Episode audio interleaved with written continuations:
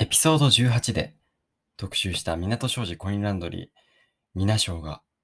ついに最終回を迎えてしまいまして、あのーもうロスから抜け出せない生活を送っているスヌーピードッグです。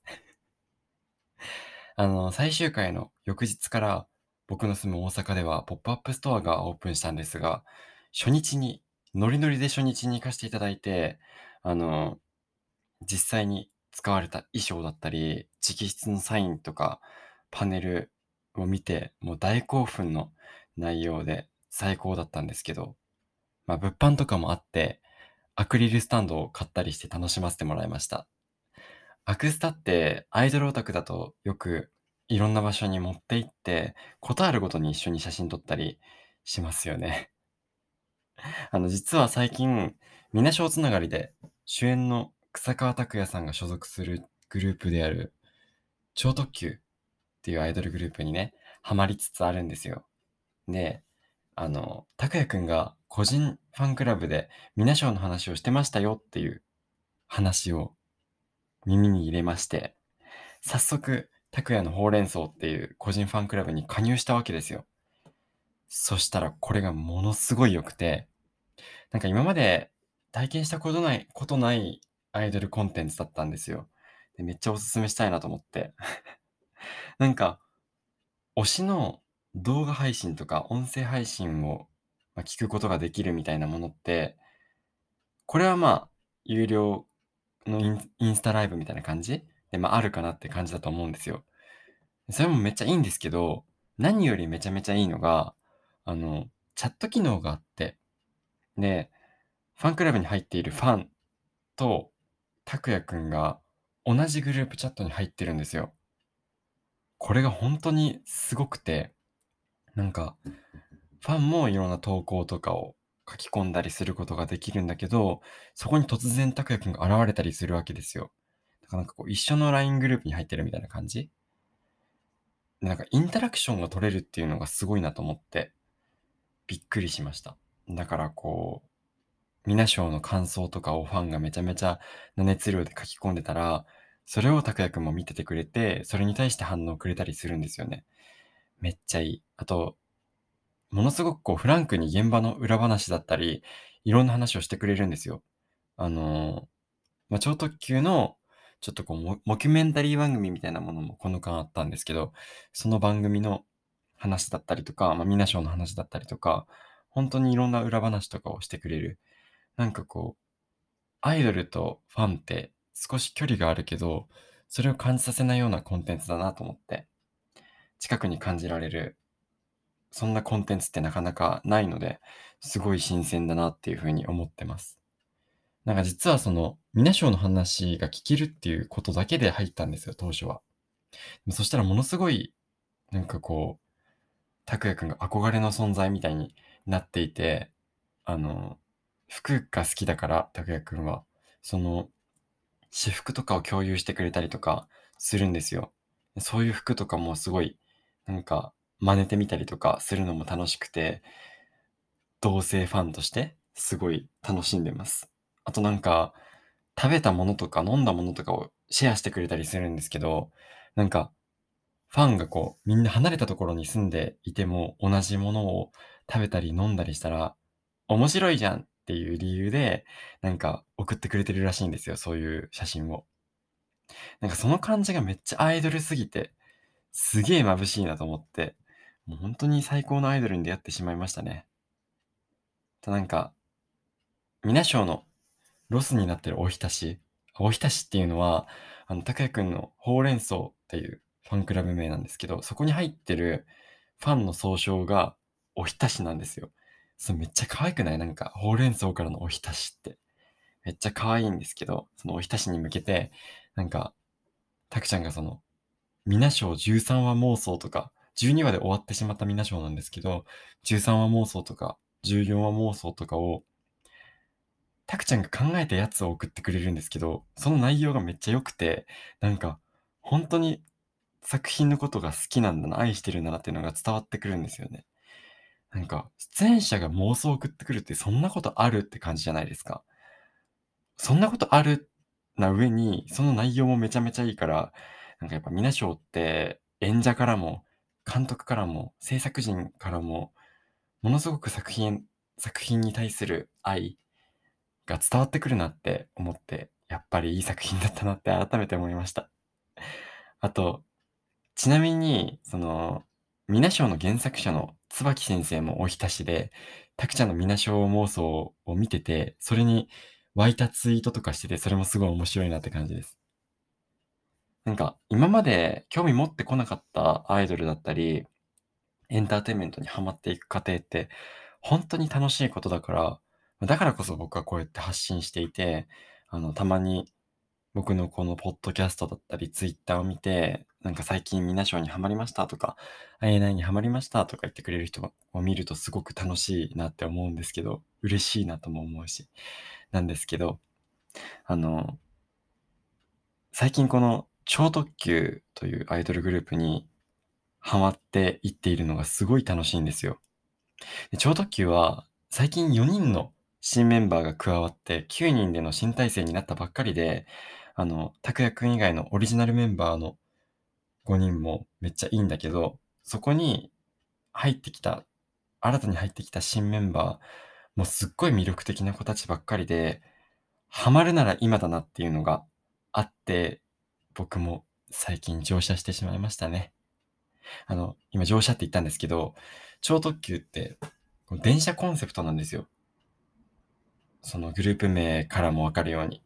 だから、こう、ファンネームは8号車だったり、なんかメンバーそれぞれに、例えば拓也くんは4号車だし、他のメンバーにもこう何号車っていうのがついてて、そういうとこもすごい可愛いんですけど、なんか8号車になることとか、ライブに行くことを乗車するっていう表現を使うんですよね。すげえ可愛いなって思います、そこも。なんか僕は普段 INI っていうアイドルグループのオタクをしているわけですが、あの、超特急の新メンバーの12号車、正宏くんは INI のリーダーである木村正也くんのダンサー時代の後輩なんですよ。で、2号車の海くんと INI の松田仁くんは番組で共演して以来ポケモンが好きっていう共通項で親交が深いらしくて、だからこう松松田迅くんは、海くんつながりで、あの、超特急のライブに行ったりとかしてて、それをフロイニっていう冠番組、ラジオ番組で話してたりとかして、いいなーっていう交流がどんどん広がってるなーって思ってるんですけど、なんかこう、推し同士の交流とかって今後こう見える形で何か起こっていったらすごい嬉しいなと思って楽しみにしています。で、そんな僕は気づいたら超特急のアリーナツアーに応募してて、なんと最近全然チケット運なくて何も当選しないのに当選したんですよ。だからクリスマスには初乗車してきます。なんか界隈のしきたりだったりとか全然わからないし、ちょっと不安なところはあるんですけど、本当に楽しみです。そんなスヌーピードッグがお送りするスヌーピードッグのマカワシンドローム。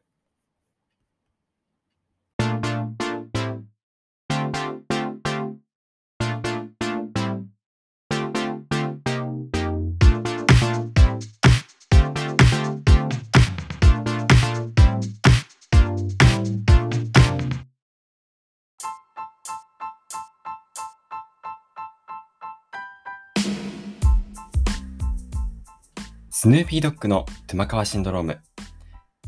こんにちは、スヌーピードッグです。トゥマカワとは、 too much なくらい可愛いの略。トゥマカワシンドロームは、アイドルオタクで Z 世代、大学生の僕、スヌーピードッグが、トゥマカワなアイドルの話から、ジェンダーやライフスタイルなど様々なトピックについてざっくばらんに話していく番組です。少し期間が空いてしまいましたが、皆さんいかがお過ごしでしょうか？あのー突然秋が訪れてすごい寒くなったりとかしてますけどかと思えばなんかこうメトロに乗ろうとしたらめっちゃ暑かったりして服装がね難しい時期ですよね。本当に風邪とかひかないように。ご自愛ください皆さん。ご自愛ください。前回宝塚歌劇の話をしたんですけど真風鈴穂さんがあの対談されることを発表されましたよね。あの、図鑑を見に行けて本当に良かったなって思っています。真風鈴穂さんのこと多分僕めっちゃ真風和穂さんとか言い間違ってたと思うんですよね。その、エピソード19の中で。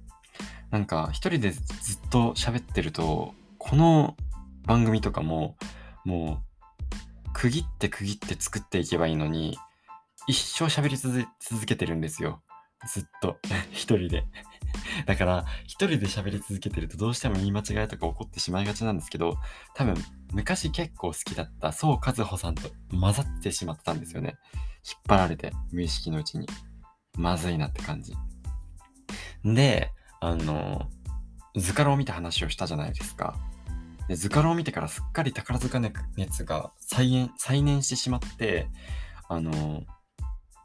最近は本当に iTunes で音源を買いまくってそればっかり聞く生活を送ってます。宝塚、あの、サブスクは解禁されてないんですけど、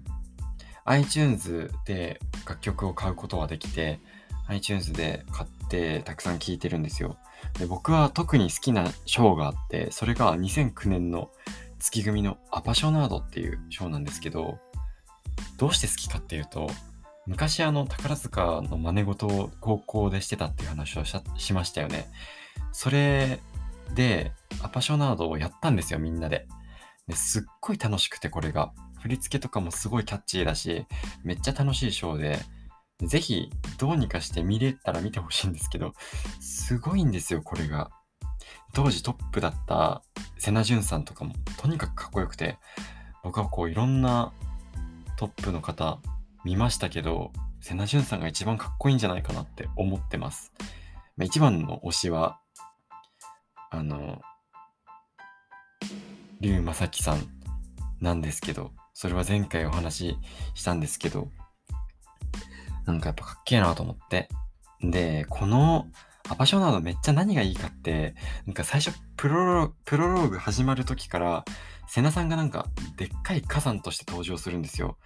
多分これ聞いてて多分わかんないと思うんですけど、でっかい火山として登場するんですよね。火山ってあの、爆発、噴火とかする火山ね。ちょっと意味がわかんないでしょ？で、その火山として登場して幕が開くと、とにかく豪華絢爛できらびやかなんですよ。で、めっちゃ衣装とかもかっこいいし、あの、龍正樹さんも出てくるんですけど、途中で。その時はまだ、正雄節が、正雄節ってこう独特な節回しが、あのー、始まる前なので、とにかく歌がうまいんですけど、そういうのもすごい楽しくて、ぜひ見てほしいですね。なんか、龍正樹さんはそこのこのアパションなどの中で歌う時は本当にヌメヌメした歌い方でそれもめっちゃなんか癖になるんですよね はい最近はだからそんな感じで、まあ、アパショナードだったりあとエキサイターとか心の翼とかもう宝塚の名だたる名作あの名曲を歌いまくってますね部屋で迷惑なぐらいやっぱ宝塚って人生救済エンタメだなって改めて思う。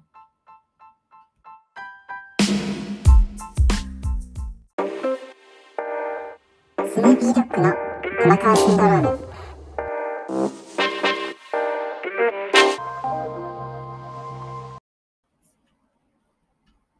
今日は最近見たドラマについてどうしても話したいことがあって、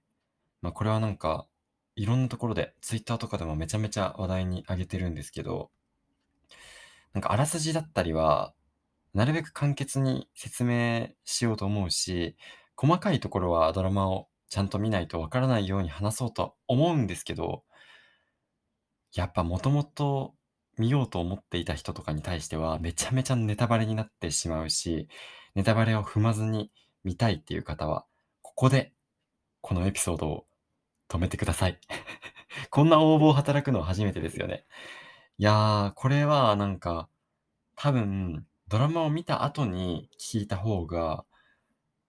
いいと思う、今回は。ごめんけど。なんか今まで多分、いろんなエンタメを紹介するときに、なるべくネタバレにならない形で興味を引くような喋り方をしようって心がけてきたので、こういう話し方をするの初めてなんですけど、今回は感想を話したいんですよ。だから、こう、紹介するっていうより感想になってしまうから、どうしてもあの、ネタバレになりますので、ここら辺で、あの、見たいなって思ってた人は、止めてください。はい。モアザンワーズっていうドラマは、Amazon プライムビデオにて、9月の16日から配信中のドラマでして、全10話構成です。まあ、サクッと見やすい感じかなと思うんですけど、僕も実際、このドラマは一晩とかで見終わりましたね。本当にサクッと見れるドラマだと思います。悦子さんの漫画、モアザンワーズとその後日談であるインディアパートメントを原作とした青春群像劇になっています。群像劇ということで、主演は青木ゆずさん、21歳、中川大輔さん、24歳、藤野涼子さん、22歳の3人っていうことで、新鋭の俳優たちが揃った作品になっていますね。例えば、あの、青木ゆずさん。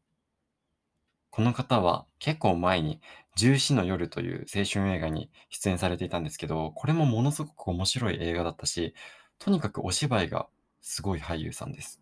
中川大輔さんは、メンズノンノのモデルという顔も持ちつつ、仮面ライダー01などで俳優としても現在非常に注目度の高い方です。で、ラジオがすごい好きってことで、東京 FM でラジオリスナー、中川大輔、ラジオ作りましたという番組をされていて、これはオーディというアプリとかでも聞くことができるんですけど、この番組の中でもものすごくこう、これまで見てきたラジオだったり、ラジオ愛を熱く語ってらっしゃって、なんか、ラジオ好きですってこう、言っても、なかなかガチでこんなにラジオ好きな人って出会わないなってぐらい、ラジオがきなのが伝わってくる番組でした。藤野涼子さんは、あの NHK のドラマ、不女子うっかりゲイに告るという作品に出られていまして、このドラマもまたどこかで紹介したいなって思うぐらいいいドラマでした。で、このドラマは彼女が好きなものはというタイトルで映画化もされているので、そっちもめちゃめちゃ良かったんですけど、やっぱり僕はラジ、あの、ドラマの方がすごいハマるなって思い思いながら見ましたね。簡単に、モアザンワーズのあらすじを話していこうと思うんですが、藤野涼子演じる女子高生の美恵子が、年上の、おそらく多分大学生ぐらいの男性と付き合ってるんですけど、セックスを拒否したことで、暴力を振るわれてしまうんですよ。で、暴力振るわれて、まあ、外に駆け出して逃げ込んだコンビニで、青木ゆず演じる同級生の牧雄と出会います。で、牧雄は頬を頬が腫れた美恵子を心配して声をかけるんですよ。で、二人は高校で会ったことがある程度の関係で、話すのは初めてだったんですけど、この牧雄がなんか、いわゆる陽キャ？陽キャ？みたいな感じ？高校で。みんな知ってるような、こう、すごく明るい性格で、なんか、ひょうきんな感じで、あの、みえこに話しかけていって、まあ、そんな中で、この明るい牧雄の性格にみえこは次第に心を開いていって、二人はすぐに打ち解けるんですよ。で、みえこは多分明言はされていないんですけど、人に恋愛感情を抱かない性的接触も望まないアロマアセク。前にアロマアセクを題材にした恋せぬ二人っていうドラマも紹介しましたが、ミエコは多分アロマアセクなんですよね。で、だからこ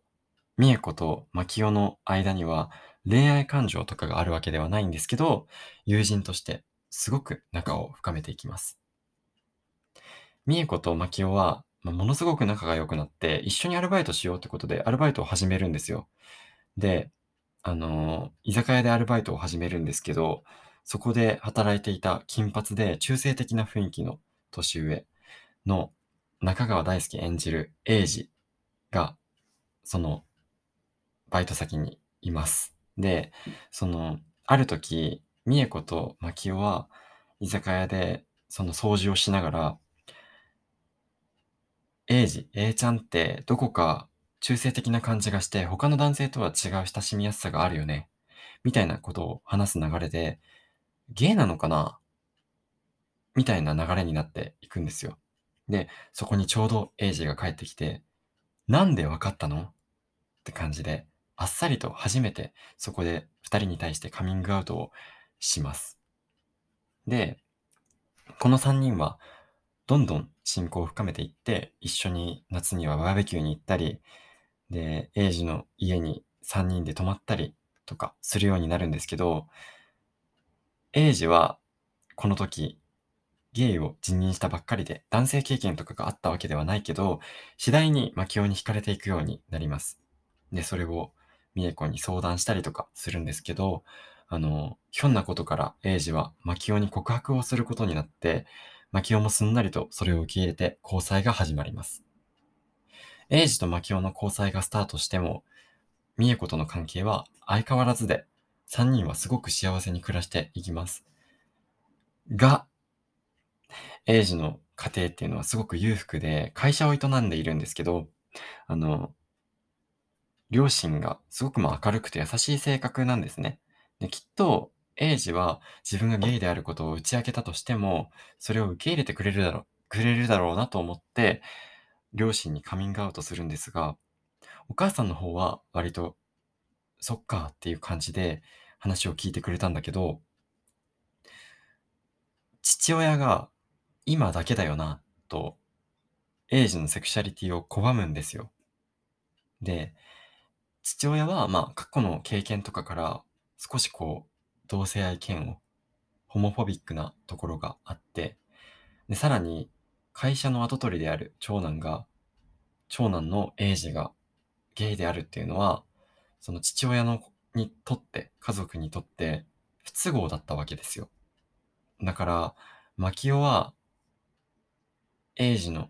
父親とも面識があったりするし、ミエコのことも両親は知ってるんだけど、二人の関係を否定されたことで、ミエコと三人は、あの、思い悩むことになります。三人の関係は、が、こう、このまま続いていくことが何よりの幸せだっていうふうにミエコは考えていたんですけど、そこで、その、そのか3人の幸せをこれからもずっと続く関係にできるような、ようにと願って、美恵子は思いもよらぬ提案をします。それが、エイジ、そしてマキオとセックスをすることで、子供を設けて、で、後取り問題を解消して、これからも3人で、こう、子供を育ててながら、3人で生きていこうっていうものでした。まあ、それがきっかけで3人の気持ちには歪みが生じて関係性が少しずつ変わり始めるっていうのが大まかな流れです。まあ、おそらく今聞いてくれてる方っていうのは、もう、わざわざ見たよっていう人がほとんどなのかなと思うので、まあ、流れは分かっているんじゃないかなって思うんですけど、まあ、初めて聞いた、あの、これから見るか迷っているっていう段階で聞いてくれてる方は、まあ、こんな感じの話です。このドラマの見どころは、とにかく何よりもキャストの演技力の高さ、そして撮影のギミックだと思います。キャストの3人は本当に演技が素晴らしくて、なんか全部がアドリブに感じるっていうか、その場で起こっていることのように感じられる。なんならドキュメンタリーかなってぐらい、あの、すごく自然な演技をされています。で、ワンカットのシーンがほとんどで3人の群像劇からこう、心情がまっすぐに、ストレートに伝わってくるっていうところもすごく魅力的に感じました。なんか、テレビドラマとか、特に地上波で放送されるようなドラマって、どうしても分かりやすさの追求に終始する側面があると思うんですよ。あの、なんて言うんだろう。時間的な制約とかがすごくあるから、地上波のドラマって。で、何話、何話のものを何分以内に作っていくっていうのが決まっているところがあるから、どうしても物語の分かりやすさを追求するってなると、セリフ回しが説明的になったりとか、なるべく全てを言葉によって説明しようとするせいで、日常の会話とは程遠いようなセリフ作りになっていくのが、まあ、よくあることなのかなって思うんですけど、このドラマは Amazon プライムビデオオリジナル配信という特性もあって、長回しで沈黙に語らせるシーンっていうのが非常に多いのが印象的で、なんかそれがこう逆にセリフを語セリフによって語らせるわけじゃないから、もう見たくないって思うぐらい、すごくこう、痛々しく3人の感情をありありと見せてくるところがあって、本当に素晴らしいなと思いました。そういう演出が。で、まあ、配信ならではという点では、音楽の魅力っていうのも挙げられます。1話から3話では、 STUTS のタイミングでしょう。 featuring、Awich が使われていて、4話から6話では、イリのシミという曲。そして7話では、宗藤隆太のライムライト。8話から10話では、くるりの8月は僕の名前という曲が主題歌として流れます。特に序盤に衝撃的だったのは、この STUTS featuring Awich のタイミングでしょうという曲とが流れるのと一緒にエンディングでこれがこうフル尺で流れて、あの、その間、主人公たちの何気ない日常生活っていうのがこう、定点でその一幕が映し出される演出っていうのがあって、これはなかなか地上波とかでは見ることがないというか、まあ物理的にできない演出なんだろうなと思って、すごく魅力的に思いましたね。これもやっぱり、その時間的な制約がない配信だからこそできる表現だし、なんかこれに対しては、エンディングが流れて一区切り、一区切りがつくドラマっていうのとは異なって、生活っていうのはどこで、どこまでも続いていくじゃないですか。それをメタ的に伝えているんじゃないかって言っている人もいて、すごく面白いなっていうふうに思いました。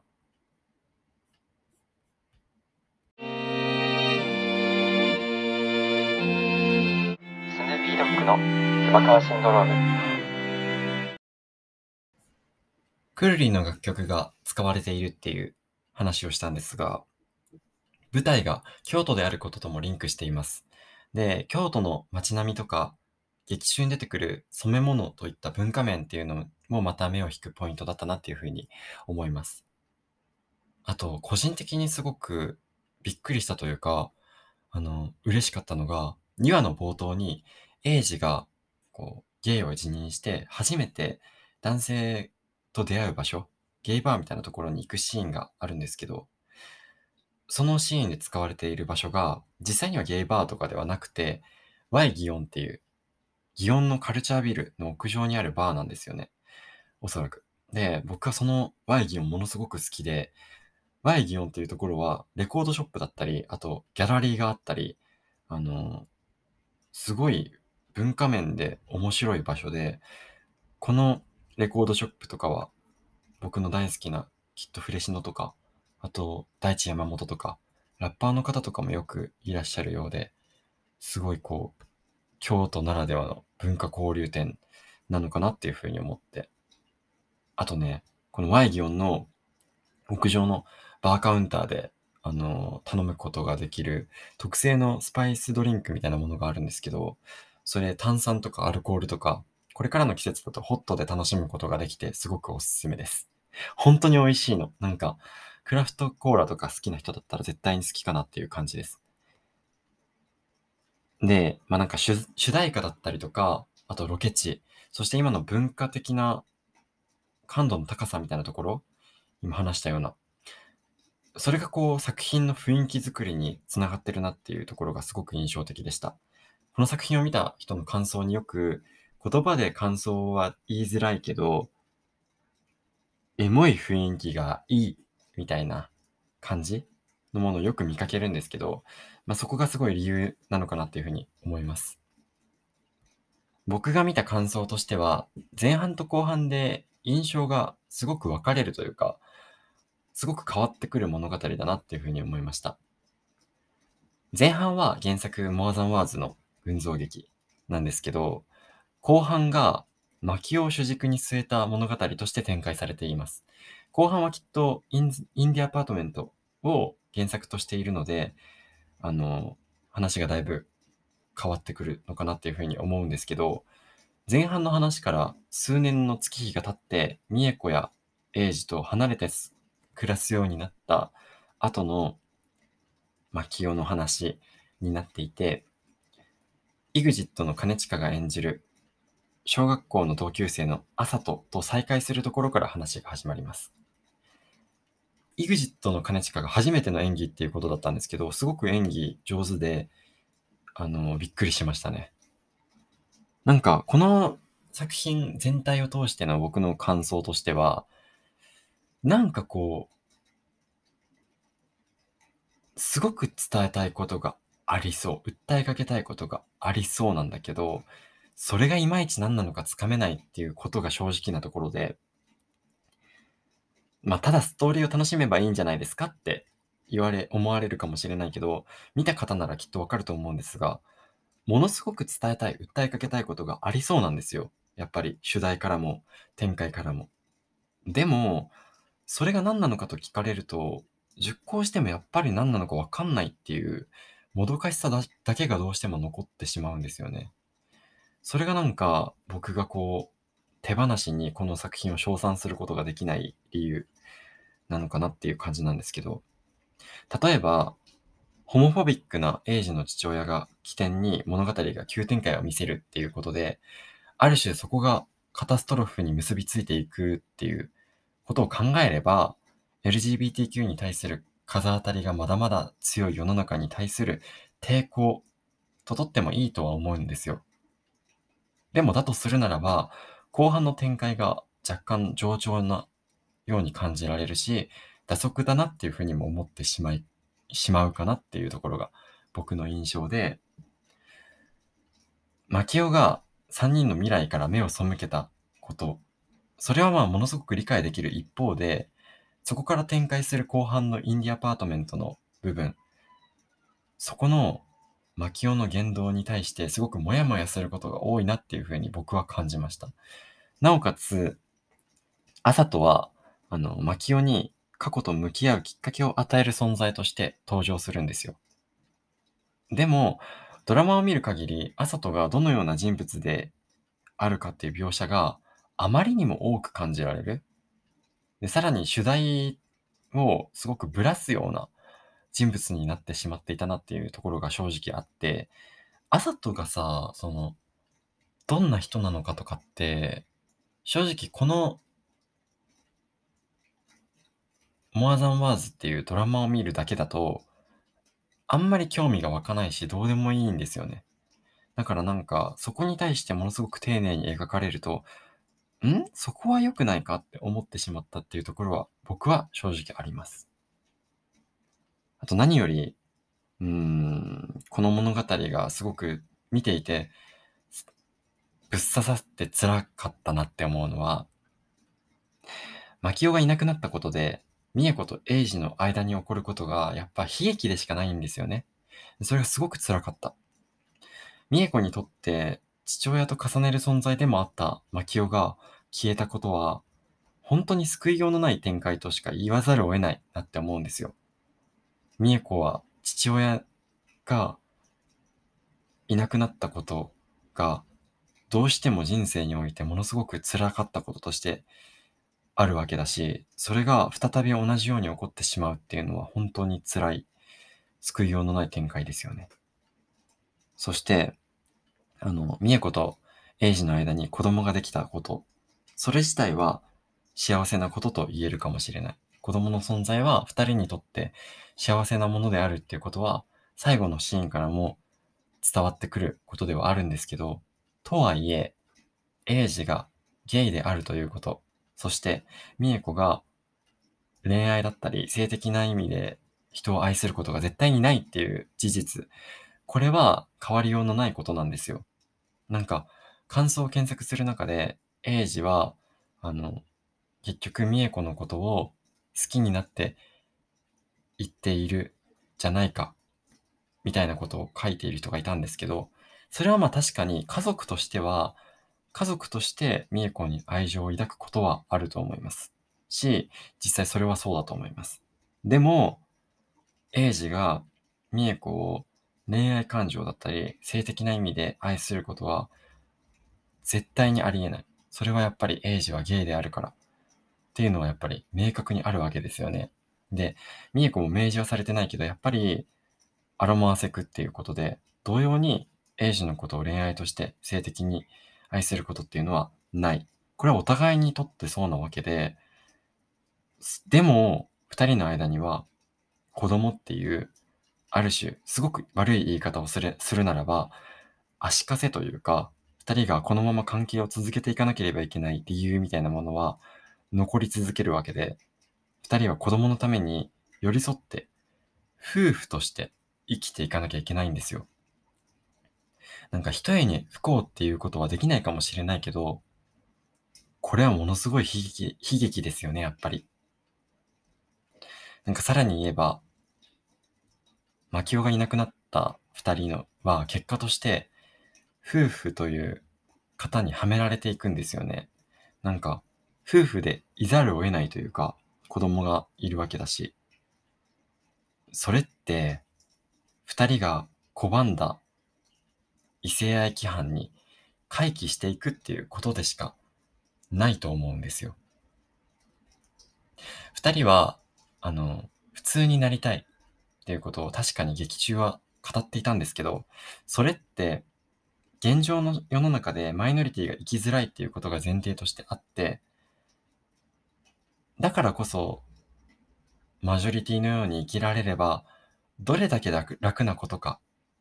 そういう生き方をできれば、どれだけ自分が辛くなく済むだろうかっていうことを考えた上で普通になりたい。あま、もしくは、なんかこう、英治のように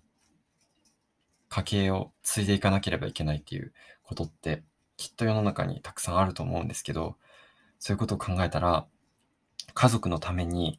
マイノリティ的に振る舞うことができればどれだけ家族に親孝行とかできるだろうかっていうことってきっとあると思うんですよ。だからこそこう普通になりたいっていう言葉を言ってたと思うんですけど、でも、ここで普通になりたいとは言っていても、普通になるっていうことをやったとて、二人は幸せにはなれないわけですよね。どちらにしろ、エイジはゲイであるし、ミエコもアロマーセクっていうことは変わらないわけだし、それが普通に生きるっていうことを選んだからといって、普通になることはできない。これはまあ、抗えない事実としてある。まあ、だからこそ、二人が異性愛カップルに適応していくしかないっていうのはものすごい皮肉で、すごい辛い結末だったなっていうふうに思います。あと、マキオが3人の未来から逃げてアパートで暮らす間に、彼自身の心境っていうのはすごく一定で、言うならばすごくこう、成長しない無邪気な少年のまま、あの頃のままの牧雄が居続けるんですけど、その間も、美恵子と英二は夫婦としての歩みを進めていくわけですよ。だから二人はものすごく夫婦のような関係性、夫婦に見える関係性を紡いできているから、最後に牧雄が、その、美恵子と英二に会うってなった時に、なんか夫婦みたいみたいなことを言い放つんですけど、それは本当に痛烈なもので、僕はすっごく痛々しく感じて、ものすごく辛いセリフだなって思いました。あと、すごくこう、僕はこの、中川大輔くんが演じてるエイジっていう人が、すごい好きなんですよ。この物語を見ていて。すごい好きな人物で。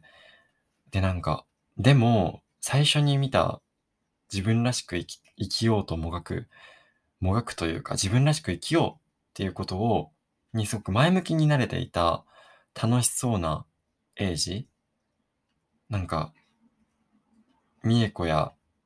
マキオからは中性的で親しみやすいって捉えられていたエイジ。そんなエイジが、まあ、父親に否定され、セクシュアリティを否定されたり、それから、美恵子と家族になっていかなければならない状況が生まれたりする中で、すごく、こう、言い方が難しいけど、男性的なあり方になっていかなきゃいけなかった。すごくまあ、こう見ていて男性的な感じになっていて、序盤の印象とまるで違ったんですよ。まあそれはもちろん中川大輔君の演技力が素晴らしいっていうのもあるけど、なんか男にならなきゃいけなかった、男らしくいなきゃいけなかったって、すごい辛いことだなって思って、あの大好きだった A ちゃんを返してっていう風な見方からしても、すごい悲しい結末が待ってましたね。長々と話してしまいましたが、モアザンワーズの感想を一言で言うなら、誰一人として自分らしく生きられないことへのもどかしさが残る作品だったなっていうふうに思います。しかもそれが、彼ら彼女らの自身に原因があるわけではなくて、社会の側、社会の立て付けの方に問題があるからこそ、見ていてすごく虚しくなるし、もどかしさややるせなさが残る作品だなっていうふうに感じました。まあなんか、いろんな文句とか 言ってしまったんですけど、あの、例えば、モアザンワーズはこう、全体を通して何を言いたいのかわからないっていう批判的なところお話ししたんですけど、なんかこうして感想を話したりとか同じものを見た人と意見交換をしたくなるくらい、ものすごく議論の余地のあるドラマだなっていうふうに思ったんですよ。だからこそ今日こうやって、ポッドキャストの中で感想を話したいって思って話してるんですけど、今多分聞いてくれてる方は、やっぱ冒頭ではの感想について、冒頭で感想について話すっていうことを言ったので、まあ、ほとんどの方がドラマを見た上で聞いてくれてるのかなって思うけど、改めて、モアザンワーズは Amazon プライムビデオで配信中なので、ぜひ、あの、見てない方はご覧になって感想なども送ってくださると嬉しいです。もうすでに見たよっていう方も、僕のこの感想を聞いた上で、自分はこう思いましたとか、こういうところには共感でしたとか、そこは違うんじゃないですかとか、いろいろ送ってくれると面白いなというふうに思うので、よろしくお願いします。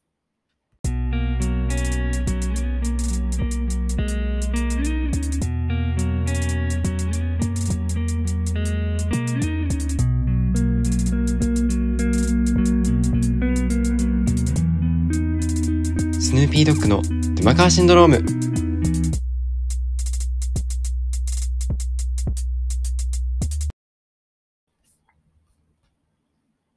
さて、エンディングです。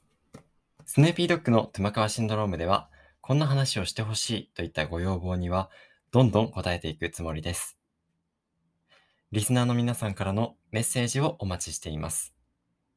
送り先は、番組メールアドレス、snoopydog.in.gmail.com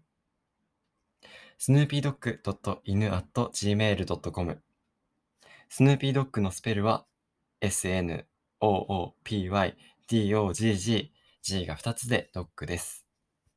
また、概要欄に貼ってある番組の投稿フォームからもご応募いただけます。Twitter、ハッシュタグ、スヌロムでのツイートもお待ちしています。あの、まあ、秋になってきて、これから先、あの、超特急のライブとかがあるって言ったんですけど、実は、僕これまで大好きな、一番大好きなアイドルグループ、INI のライブに行けたことがないんですよ。衝撃的なんですけど。なんかファン、今までそんなにまあ確かにそのライブ自体が多かったわけではないんですけど、ファンミーティングだったりとか、あと、まあイベントごと、INI が出演するフェスであったりとか、いろいろ応募してるのに、ことごとく外れてきて、これまで一度も会えたことないんですよ、生で。まあコロナ禍っていうこともあって、なかなか会う機会も少ないんですけど、そもそも。会えたことなかったんですけど、今回アイドル、アイドルラジオっていう、あの、イベントがあって、そのイベントで初めて INI に会えます。嬉しい。本当に嬉しい。なんかこれまでずっとオンライン上で追ってきたアイドルが目の前にいるって、どんな気持ちになるんだろうなって今からすごく楽しみです。まあ、これから、あの、INI はアリーナツアーがあったりとかするんですけど、本当にたくさんイベントが続くので、とにかく金欠オタクでして、もう自分でもこれから先が不安なんですよ。何せ東京に行くとかなると、交通費がかかったりとかするので、どうしよう、どっから捻出しよう。さらに、なんかやっぱ、ライブに行くってなると、現場、参戦服どうしよう。新しい服買おうとかなるから、どんどんどんどんプラスでお金かかっていくんですよね。なんか服ぐらいケチればいいじゃんって思うかもしれないけど、それができないのがオタクの定め。もう本当にどうしよう。不安が残る秋を迎えています。皆さん、本当に風邪とかひかないように気をつけてくださいね。ご自愛ください。それでは、ここまでのお相手はスヌーピードッグでした。今週も頑張っていきまー。しょい